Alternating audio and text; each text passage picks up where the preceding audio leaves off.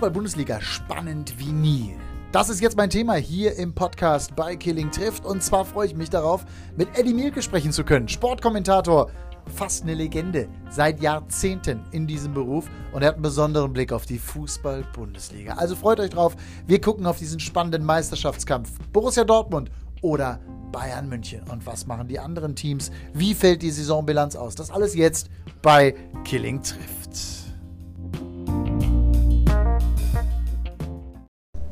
Freue mich total auf diesen Podcast. Eddie Mielke, mein lieber Kollege von der DTM. Ich habe es gerade gesagt, einer, mit dem ich viel Zeit verbringe, mit dem ich gerne Zeit verbringe, mit dem ich jetzt über die Fußball-Bundesliga sprechen kann. Warum mit Eddie Mielke? Erstens, weil er die Fußball-Bundesliga aus dem FF kennt. Zweitens, weil er unzählige Fußballspiele in seinem Leben kommentiert hat, momentan für die Kollegen der Telekom, für Magenta Sport. Und drittens, weil er Werder Bremen-Fan ist und das alleine bedingt ja schon eine große Leidenschaft, richtig? Das ist richtig, denn äh, ohne Leidenschaft geht bei einem Verein wie Werder Bremen, der ja eine Ausbildungsrolle hat und auch äh, auf lange Sicht Ausbildungsverein bleiben wird, heißt, wir müssen junge Spieler besser machen. Äh, das macht Florian Kofeld ganz gut. Oder woanders nicht funktionierende Spieler durch diese Werder-Familie, wie es immer so schön genannt wird, wieder in die Spur bringen. Das ist das Bremer System und anders kann man gegen die großen Clubs, was das finanzielle Budget angeht, nicht bestehen. Was aber beinhaltet, dass äh, dieses Green White Wonder Wall Feeling, was sicherlich alle Zuhörer äh, schon mal erlebt haben, wenn der Mannschaftsbus da in Osterdeich runterfährt. Also das ist was ganz Besonderes, da kann Bremen stolz drauf sein. Und äh, ich bin nicht nur, was die Wohnsituation angeht, überzeugter Bremer, sondern das ist auch mein Verein. Also Jetzt habe ich mir aber überlegt, dass wir ja heute nicht nur über Werder Bremen sprechen wollen, obwohl die aktuellen Meldungen aus Bremen kommen. Aber natürlich ist vor allem die aktuelle Diskussion äh, die Fußball-Bundesliga und dieser endlich wieder stattfindende Kampf um die Meisterschaft. Eddie, bevor wir gleich über Werder Bremen sprechen, kurz für euch alle zur Einordnung. Freitagnachmittag, während wir hier aufzeichnen, 24 Stunden noch, dann wird die Meisterschaft knapp. 25 Stunden, dann ist die Meisterschaft entschieden. Dortmund oder Bayern zuallererst? Was glaubst du? Ja, also normal nach der Papierform äh, beurteilt. Und ich war letzte Woche noch in Leipzig dabei, ähm, habe mir die Bayern dort angeguckt. Ähm, ja, also normal von der Papierform her müssen das die Bayern natürlich reißen. Das, äh, da geht kein Weg dran vorbei. Die spielen zu Hause vor heimischer Kulisse, äh, verabschieden zwei verdiente Spieler mit Robben und Ribery. Also äh, die Garnitur ist da eigentlich äh, so perfekt für die Bayern gestaltet, äh, dass sie das machen müssen. Aber beide Teams haben mich äh, nicht nur international ein bisschen enttäuscht in dieser Saison, ähm, weil sie da doch Federn gelassen haben, was nicht gut ist für den gesamten deutschen Fußball, äh, die Rolle, die die deutschen Clubs, außer Eintracht Frankfurt natürlich international gespielt haben. Ja, und auch in der Bundesliga, diese Hänger. Ähm, also das 0 zu 0 in Leipzig war aus meiner Sicht spielerisch nichts. Das war echt eine Enttäuschung von den Bayern. Dortmund hatte aber auch solche Hänger. Ich erinnere nur an das 2 äh, zu 2 zum Beispiel ähm, bei meinen Bremern. Äh, da haben sie dann auch einen Durchhänger gehabt. Also Hannover. Also beide, beide lassen Federn im Han Spiel. Hannover, ja. Düsseldorf, äh, Nürnberg. Alle Spiele, die du als Borussia Dortmund, wenn du Meister werden willst, gewinnen musst. Mit Leichtigkeit normalerweise. Richtig. Neun Punkte Vorsprung verspielt. Das gab es ja auch so in der Form lange nicht. auf dem Papier spricht vieles für die Bayern. Wenn Bayern Meister wird, dann doch nur, weil Dortmund am Ende es fair spielt hat. Ja, nicht nur am Ende letztendlich. Also die haben genügend Chancen gehabt. Das zieht sich also ein bisschen durch die Rückrunde, dass die da äh, wirklich so eine sanfte Talfahrt eingeläutet ja. haben, aus der sie noch nicht mal rausgekommen sind. Wenn man sie Anfang der Saison gesehen hat, äh, dann fragt man sich, wie dieser Leistungseinbruch auf einmal passieren konnte. Weil mit Verletzungen hat das nicht großartig was zu tun. Also da sind eigentlich alle Mann an Bord gewesen, außer dass ab und zu mal einer ausfällt. Aber das ist ja normal. Und beide Kader sind eigentlich stark genug. Und ich finde, das eint Bayern und Dortmund so ein bisschen vorne an der Spitze, dass sie da zwar oben stehen, das hat auch mit dem Personal zu tun. Da sind sie natürlich weit vor allen anderen, meiner Meinung nach, von der Besetzung der Kader.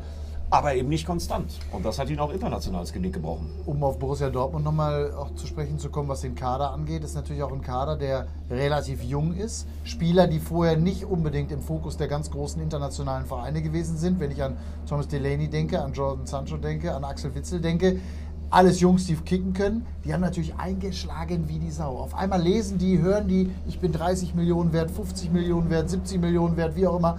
Das macht ja was mit dir als junger Spieler. Ja, Könnte es daran liegen? Absolut. Äh, man hat es zum Beispiel, äh, und das war für mich einer der einschneidenden Erlebnisse in dieser Saison, die Pressekonferenz mit Lucien Favre, wo er äh, viel zu früh den Journalisten erklärt hat, dass es das war mit der Meisterschaft. Also völliger Quatsch in der Situation. Äh, Und dann wird das, was du angesprochen hast, natürlich macht das was mit einem Spieler. Die haben jedes Mal 80.000 Leute, über 80.000 Leute in der Hütte. Äh, Das ist das geilste Stadion der Welt in meinen Augen in Ja. Dortmund. Das ist unglaublich, wenn man äh, da mal sein darf.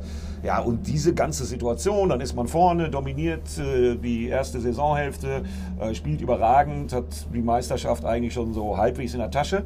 Ja, und wenn dann irgendein klitzekleines Glied in dieser Kette nicht funktioniert und äh, da ist dann Fußball eben Kopfsache, ja, dann kommt da eben sowas bei raus und man verliert auf einmal Spiele, die man vorher im Schlaf gewonnen hat. Aber die Bayern haben ja auch Spiele verloren bzw. unentschieden gespielt, wo du auch normalerweise denkst, eine solche Mannschaft, die Nummer eins über Jahre, wenn nicht Jahrzehnte in Deutschland, darf eigentlich im Kampf um eine Meisterschaft so etwas nicht verlieren. Ist denen dieses Jahr auch passiert. Ist denen dies Jahr auch passiert und da sage ich auch ein Beispiel aus meiner Sicht, wo ich sehr enttäuscht war. Äh, wenn ich in Liverpool so spiele, wie sie gespielt haben und dann ein Heimspiel habe und dann kommt so eine, wie ich finde, leblose, emotionslose äh, Leistung vor eigenem Publikum im eigenen Stadion in der Champions League gegen Klopp und seine Mannschaft bei raus, dann ist das für mich ein Beleg dafür, dass es da nicht zu 100% stimmt. Und wenn es nicht zu 100% stimmt, dann hat man in der Champions League keine Chance. Und wenn es nicht zu 100% stimmt, und damit bin ich bei einer aktuellen Diskussion, dann wird natürlich der Trainer angezählt. Da sind wir bei Nico Kovac, der gestern, wie ich fand, eine, also am Donnerstag eine bemerkenswerte Pressekonferenz gegeben hat, sehr emotional und vor allem auf die Menschlichkeit in diesem Geschäft angespielt hat. Wie hast du es gesehen? wie das- siehst du es? Dass dem äh, mal irgendwann dann äh, wirklich auch äh, der Kragenplatz ist ja logisch, weil ich finde, dass das von der Außendarstellung her eine glatte 6 Minus ist, äh, was die Bayern-Bosse, dann sagt der was, dann kommt Salihamidzic, der sagt dann wieder was anderes und äh, da ist keine Struktur, keine Führungsstruktur für mich erkennbar. Und äh, einen Trainer stärkt man definitiv anders als so wie Bayern München, und damit meine ich dann die kompletten Entscheidungsträger, äh, über Nico Kovac reden, mit ihm umgehen. Das ist nicht das, was einen Trainer stark macht. Ja, und was sollen denn dann die Spieler denken, wenn die das jedes Mal in der Zeitung lesen oder in, in Fernsehinterviews sehen, äh, was die Entscheidungsträger des großen FC Bayern München über den Trainer gesagt haben? Gut ist das nicht und ich glaube, das spielt ihm diese Leistung rein, dass da keiner so richtig weiß, was er eigentlich wollen. Und äh, ich finde, das kann man als Führungsschwäche bezeichnen und das spielt natürlich eine große Rolle, auch für den mentalen Background. Robben Ribery, die hören auf, das haben wir schon angesprochen. Auch die Diskussionen um äh, die Nationalmannschaftsgeschichte da mit äh, Hummels und Müller, ähm, Boateng. Boateng. Äh, das sind alle Sachen, die nicht förderlich sind und äh, die spielen natürlich eine Rolle. War viel Unruhe bei den Bayern in dieser Saison, aber, und da will ich nochmal dran erinnern, auch wenn momentan um die Meisterschaft gekämpft wird, Nico Kovac war ja schon mal im Oktober, November richtig angezählt, gefühlt auch schon weg. Gefühlt war er schon weg, ja. Ne? Und dann hat er aber eine gute Serie hingelegt, auch mit Schützenhilfe der Dortmunder natürlich. Jetzt ist er wieder im Geschäft. Äh, Ich weiß ehrlich gesagt nicht so richtig, und das ist ja so eine ja, althergebrachte Rivalität zwischen den Norddeutschen und den Bayern. Das ist noch aus der Lemke Uli Hoeneß Zeit. Ich finde das aber Quatsch, weil der FC Bayern München hat schon einen großartigen Job gemacht in den letzten 25 Jahren, auch für den deutschen Fußball. Das ist sehr, sehr beeindruckend. Also die haben eigentlich alle Tools in der Hand. Aber dass die so führungslos dahertaumeln und sich gegenseitig selbst andauernd widersprechen, das finde ich ungewöhnlich. So eine richtige Linie vermisse ich da im Moment. Die sehe ich einfach nicht. Spannend über den Umbruch des FC Bayern zu sprechen, gleich nochmal da. Der braucht sportlich äh, definitiv einen Umbruch. Du hast gerade das Robben-Ribery-Ende angesprochen, möglicherweise auch in der Führung, aber dazu gleich nochmal eine Einschätzung. Nochmal zurück zum Trainer. Ich finde das ja unsäglich, dass ein Trainer, der ums Double gerade noch kämpft, also im Pokalfinale steht und um die Meisterschaft kämpft. Jetzt mal unabhängig davon, ob er am Ende Erster oder Zweiter wird. Das ist ja in Deutschland so, der Erste ist immer der große Sieger, der Zweite ist der erste Ist der Verlierer. erste Verlierer, ja. Anstatt zu sagen, hey, wir haben hier eine, einen jungen Trainer, wir bauen auf den über Jahre und wir geben dem auch auf drei, vier Jahre die Chance. Möglicherweise nutzt er sie dann, aber im ersten Jahr zu sagen, der wird entlassen, obwohl er zweimal Zweiter wird und in der Champions League übrigens gegen den FC Liverpool einen Finalisten rausfliegt. Ja. Das, also ich kann Nico Kovac verstehen, dem Absolut. die Menschlichkeit da fehlt. Absolut, was soll er sonst noch machen? Und äh, nochmal, ich vermisse da die Linie in der Führung, weil das stärkt Nico Kovac nicht. Was soll der denn denken? Nee, das eben. sind alles keine klaren Signale. Und ja, das ist so eine typisch deutsche Mentalität, das sieht man auch in anderen Sportarten. Der zweite ist der erste Verlierer. Mensch, wenn du in der Bundesliga Zweiter wirst, dann ist das eine großartige Leistung. Gerade für einen jungen Trainer, wir wollen ja nicht vergessen, Nico Kovac ist da mit gutem Grund, sie haben sich den gewünscht. Äh, aber mein Gefühl ist, das passt dann eben anscheinend doch nicht so. Und ich würde da Nico Kovac äh, von jeglicher Schuld freisprechen, aus der Außenwahrnehmung, die man so hat. Die haben einfach keine Linie. Die lassen ihn einfach nicht machen. Und ich frage mich mittlerweile, warum haben sie ihn überhaupt geholt? Völlig, äh, sehe ich hundertprozentig wie du. So, und jetzt sind wir bei der Führung. Umbruch in der Mannschaft wird vollzogen, möglicherweise zu spät. Borussia Dortmund ist da zwei, drei Schritte voraus. Andere Vereine haben das auch äh, auf besondere Art und Weise, wenn ich an Eintracht Frankfurt denke, auch äh, gut hingekriegt. Bei den Bayern fehlt dieser Umbruch noch. Äh, die werden eine Menge Geld in die Hand nehmen, um den jetzt dann zu vollziehen. Brauchen die auch einen Umbruch in der Führung? Also, ja, meiner Meinung nach ja. Den also besten hatten sie ja eigentlich schon mal mit Matthias Sammer, ne? Ja, der war schon mal da, aber ich traue auch Olli Kahn äh, eine große Rolle zu, der da auch hinpasst mit seiner Bayern-Vergangenheit. Ja. Äh, und äh, bei dem würde ich aber eins jetzt schon mal vermuten, wenn das denn dann zum Tragen kommt. Der eiert nicht so rum. Der lässt sich nicht so viel auf der Nase rumtanzen, was nämlich bei Hasan Salihamidzic aus meiner Sicht ab und zu mal der Fall ist. Er wirkt unsicher. Er wirkt auch nicht so, als wenn er unbedingt in jeder Entscheidung eingebunden ist. Also das macht alles nicht gerade den Eindruck eines Spitzenclubs aus meiner Sicht.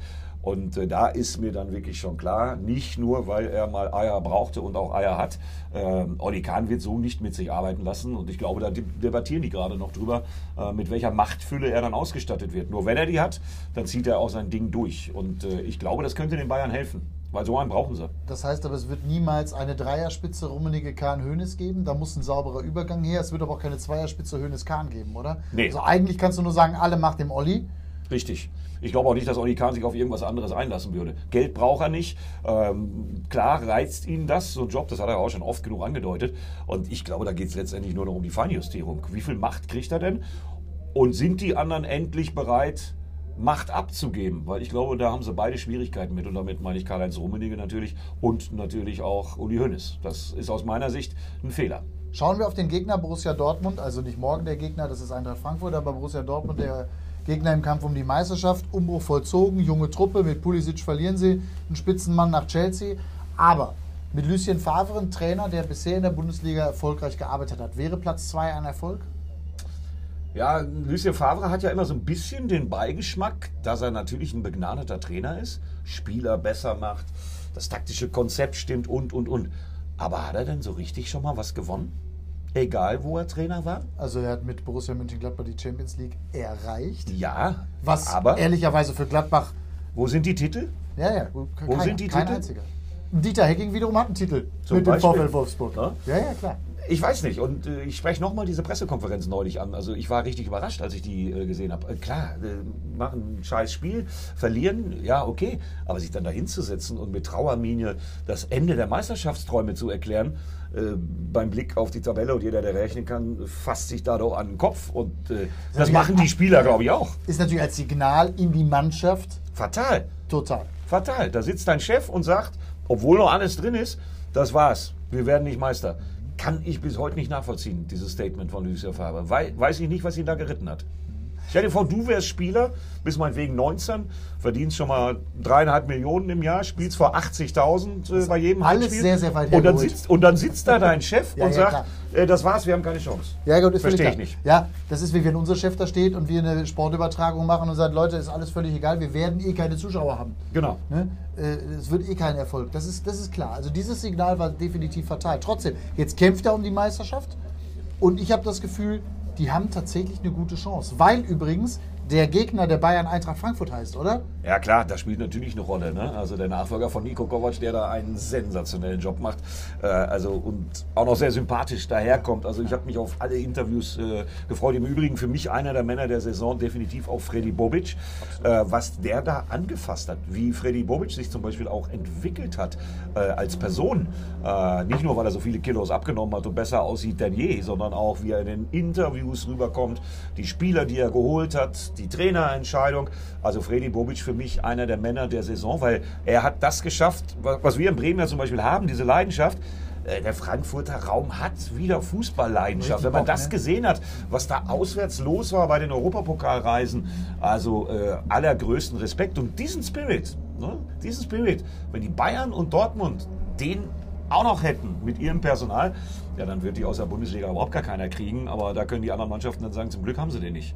Spirit hängt aber auch immer ein bisschen mit der Mannschaft auch zusammen, beziehungsweise auch Muss mit passen. dem, was die Mannschaft, genau, das muss passen. Nur wenn du dieses Kollektiv hast, was funktioniert, kannst du drumherum auch eine Begeisterung und eine Leidenschaft entfachen. Aber für das Kollektiv verantwortlich ist der Sportdirektor oder in dem Falle der Sportvorstand, nämlich Freddy Bubic.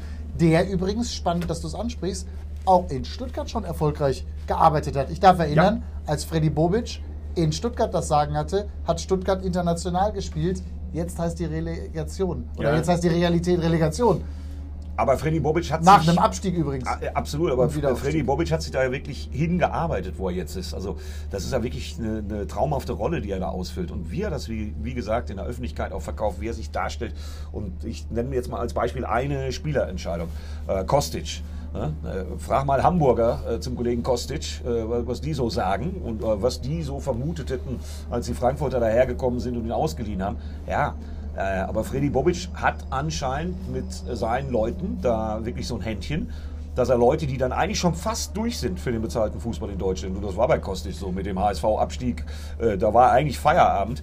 Äh, klar, ewiges Talent, äh, Riesentyp, der kann schon was, gezeigt hat das nur nicht. Nur, was der für eine Saison spielt, und das hat, glaube ich, mit der Führung zu tun. Sowohl Trainer als auch Freddy Bobic als oberster Chef haben den wieder in die Spur gebracht. Und dafür braucht man ein Händchen. Also man braucht eine Nase. Ne? Also Nase, Händchen mal- und Eier. Ja, Übrigens, ich, ich sag nochmal als Beispiel auch Boateng, an den sich keiner herangetraut hat, ne, der dann jetzt nochmal groß international aufspielen darf durch Eintracht Frankfurt. Das sind alles so Personalentscheidungen, da kann ich nur sagen, Respekt. Ja, und was sie da vorne haben, äh, einer meiner absoluten Lieblingsspieler, weil ich den Bewegungsablauf auch äh, sensationell finde, den muss man auch erstmal entdecken. Ich rede über Sebastian Aller. Äh, sensationeller Stürmer für mich. Äh, ne? Also wirklich sagen. Alle reden über Jovic und über äh, Rebic. Ich finde noch viel beeindruckender, nämlich auch wenn man im Stadion dann mal ist und dann mal abseits der äh, Kamerabilder ein bisschen guckt, was der Kollege für Laufwege hat. Also Aller für mich auch einer der Spieler des Jahres überhaupt, äh, weil er wirklich einen extrem guten Ball spielt, extrem erfolgreich ist, torgefährlich ist, bringt alles mit. Ja, und wer hat ihn entdeckt? Freddy Bobic. Der übrigens auch äh, Hinteregger aus Augsburg äh, nach Frankfurt geholt hat und dem dort gefühlt die zweite Chance gegeben habe. Wobei ich finde, der braucht gar keine zweite Chance, weil er hat einfach, er hat einfach nichts gemacht.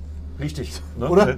In der Winterpause. Außer, dass er mal die Wahrheit gesagt hat, Genau. dass er in seinen Statements klar gesagt hat, irgendwie mit mir nicht. Ich bin da eher einer, der irgendwie die Realitäten Es ging, anspricht. ja auch- ging ja auch um den Trainer, ne? Ja, Sind Sie klar. zufrieden oder nicht? Also so äh, im übertragenen Sinne, ist das ein guter Trainer oder nicht? Und da hat er gesagt, habe ich gar keine Meinung zu. Punkt. Ich würde mir das mal mehr Bundesligaspielern wünschen. Absolut. Ne? Diese klare Kante. Wir haben ja in Bremen auch einen, der uns leider gerade verlässt, Max Kruse zum Beispiel. Er hat Damit heute bin- bin per Instagram bekannt gegeben, dass er seinen Vertrag nicht verlängern wird. Nur wo er hingeht, hat er nicht gesagt. Hier überall gerade auf meinem Telefon laufen gerade die äh, Meldungen ein, ob bei Sport 1, ob bei Bild, egal wo. Schlechte Nachrichten für Werder, Kruse verlässt Werder Bremen und so weiter. Wohin, sagt er nicht. Nee. Aber das klingt so ein bisschen auch nach nochmal einen großen Vertrag, nochmal ein bisschen Kohle. Oder? Also was man England? sagen muss, das sage ich auch als Bremer, das ist äh, aus meiner Sicht ein Fehler gewesen, wobei Frank Baumann und Florian Kohfeldt in Bremen wenige Fehler machen im Rahmen ihrer Möglichkeiten. Aber man hätte die Situation verhindern müssen, dass Max Kruse mit 31 in die Situation kommt, dass er tatsächlich auf dem Niveau, auf dem er spielt, ablösefrei ist. Das ist ja wie ein, wie ein äh, zehnfaches Weihnachtsgeschenk. Ne? Äh, also das ist ja unglaublich, weil äh, Max Kruse ist schon ein Unterschiedsspieler. Ich als Bremer finde es natürlich extrem schade, kann aber Max Kruse letztendlich verstehen. Äh, er will unbedingt international spielen. Ich bin mir auch sicher, dass er nicht zu irgendeinem Gurkenverein geht, der nicht international spielt. Äh, das werden wir dann in den nächsten Tagen vielleicht rauskriegen. Äh, aber gut, er ist 31, das ist der letzte große Vertrag, den er unterschreibt. Und schade, dass er an diesem Projekt, was Florian Kofeld und Frank Baumann da in Bremen versuchen, in Zukunft nicht mehr daran teilnehmen wird. Weil er war jetzt auch in der letzten Saison meiner Meinung nach äh, unser wichtigster Unterschiedsspieler. Äh, eigentlich unglaublich. Also ich habe von dem Szenen gesehen, Bälle festmachen und so und dann verteilen und äh, auch die geringe Fehlpassquote dazu noch torgefährlich. Ja, der müsste eigentlich, äh, sage ich jetzt nicht, weil ich Werder Bremen-Fan bin, gefühlt müsste der Nationalmannschaft spielen. Klare Worte von Eddie Mielke.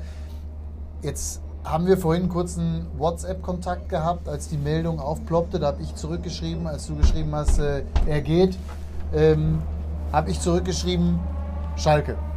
Jetzt kommst never, du. Never. Das kann er uns nicht antun. Nein, wird er auch nicht machen, glaube ich auch nicht. Nein, aber damit komme ich zu meinem Lieblingsverein. Da Ja. möchte ich natürlich auch nochmal eine Meinung von Ja, dir haben, ähm. als jemand, der sehr spannend, finde ich, in diesem Gespräch auf die Fußball-Bundesliga schaut.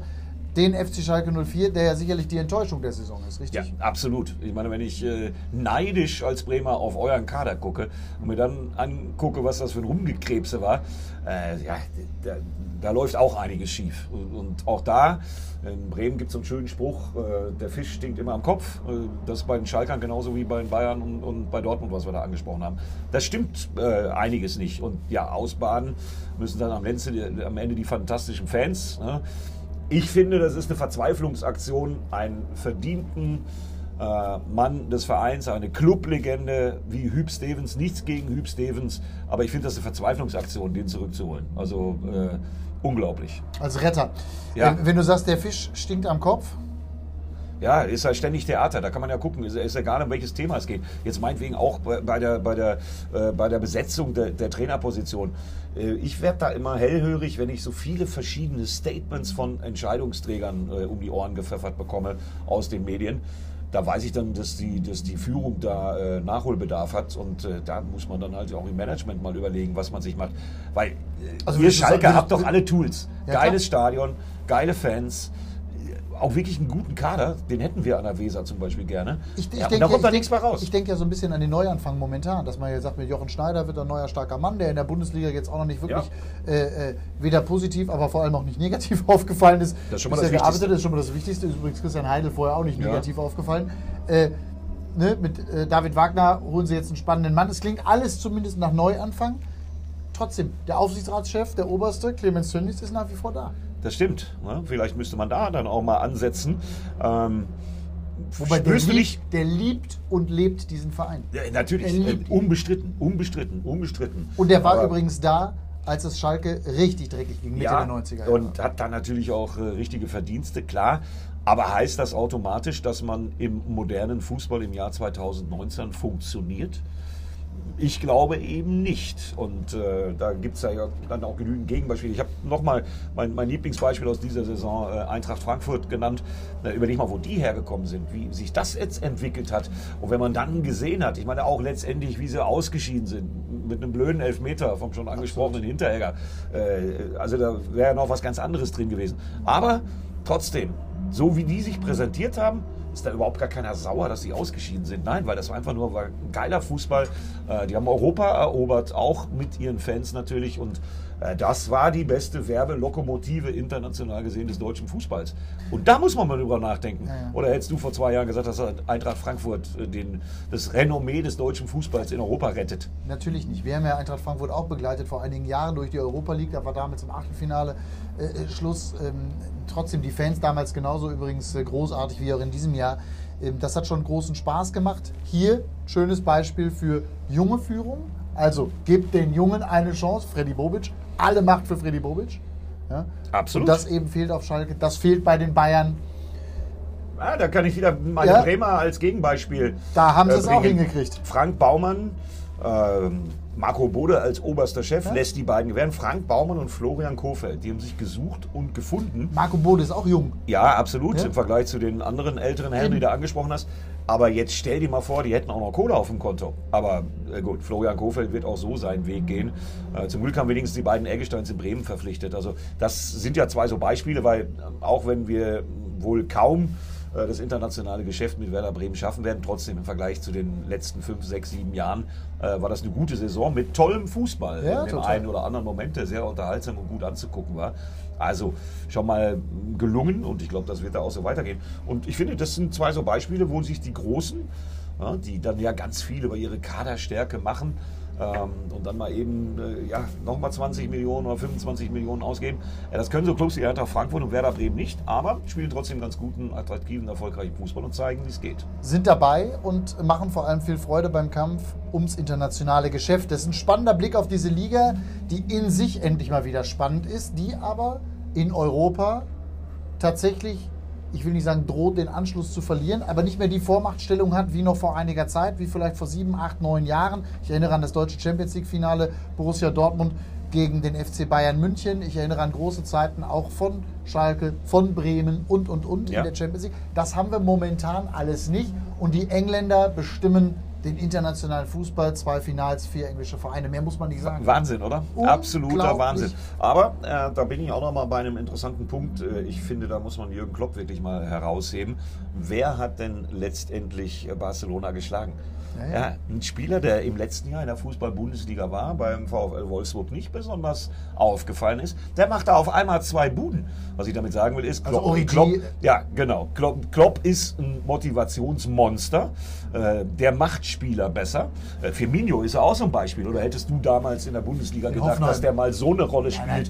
auf internationalem Parkett? Ja, und vier englische Vereine, äh, zwei Finals, ja, da gucken wir ein bisschen neidisch hin. Ich glaube aber, dass das ein bisschen dauern wird, bis unsere Clubs da wieder Anschluss finden. Ich kann, zu, ich kann vor allem diese ganze Diskussion um das TV-Geld angeben, also die Engländer haben mehr TV-Geld als, als wir, 9 Milliarden Klar. zu, zu 3 Milliarden oder zweieinhalb oder was, äh, überhaupt keine Frage. Die Engländer haben aber immer schon mehr Geld gehabt und da waren die Deutschen auch deutlich stärker. Also nur das als Argument zu nehmen, finde ich auch immer ein bisschen fadenscheinig. Das ist aber ja, weil wir beide in dem Geschäft arbeiten, ein sehr, sehr wichtiger Punkt, der aus meiner Sicht von den deutschen Entscheidungsträgern wird ja immer wieder angeführt. Egal ob von der DFL oder von den Clubs, dass sie mehr Geld vom, äh, von den TV-Anstalten wollen. Äh, ich finde die jetzige äh, Situation fatal für den deutschen Fußball. Da fängt auf einmal Sky an, Spiele an die ARD zu verkaufen.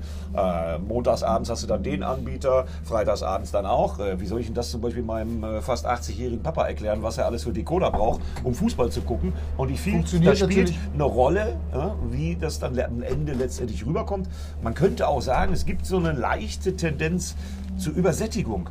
So dieses totale Ja. Herzblut, so, so richtig super heiß zu sein. Ich meine, fängt schon an, wann weißt du letztendlich, äh, wer am Ende eines Spieltags tatsächlich der große Gewinner des Spieltags ist. Da musst du drei Tage warten, äh, bis sonntagsabends, äh, manchmal sogar auch bis montagsabends. Ich finde, diese Zerstückelung tut dem Fußball nicht gut.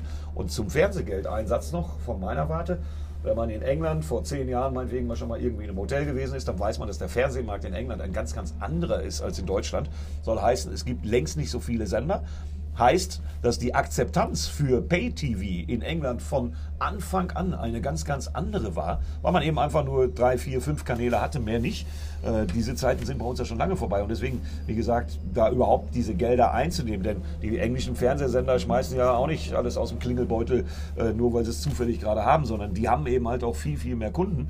Das ist eine völlig andere Situation, die man aus meiner Sicht mit der deutschen TV-Situation überhaupt nicht vergleichen kann. Und damit sind wir nämlich beim Vergleich Äpfel und Birnen. Der kann nicht funktionieren, der hat noch nie funktioniert und der wird auch hier in dieser Form nicht funktionieren. Und noch eins, wie gesagt, die Engländer damals auch schon durch Scheichs und ich weiß nicht wen, Ja. ne, wenn ich an Manchester Abramovic. City denke, Abramovic, immer schon in einer anderen finanziellen Situation. Da hat der deutsche Fußball auch mitgehalten. Ich glaube, wir müssen auch wieder in die Situation kommen, erstmal als Liga attraktiver zu werden für den einen oder anderen ausländischen Star. Das ist das eine, das funktioniert übers Geld, keine Frage.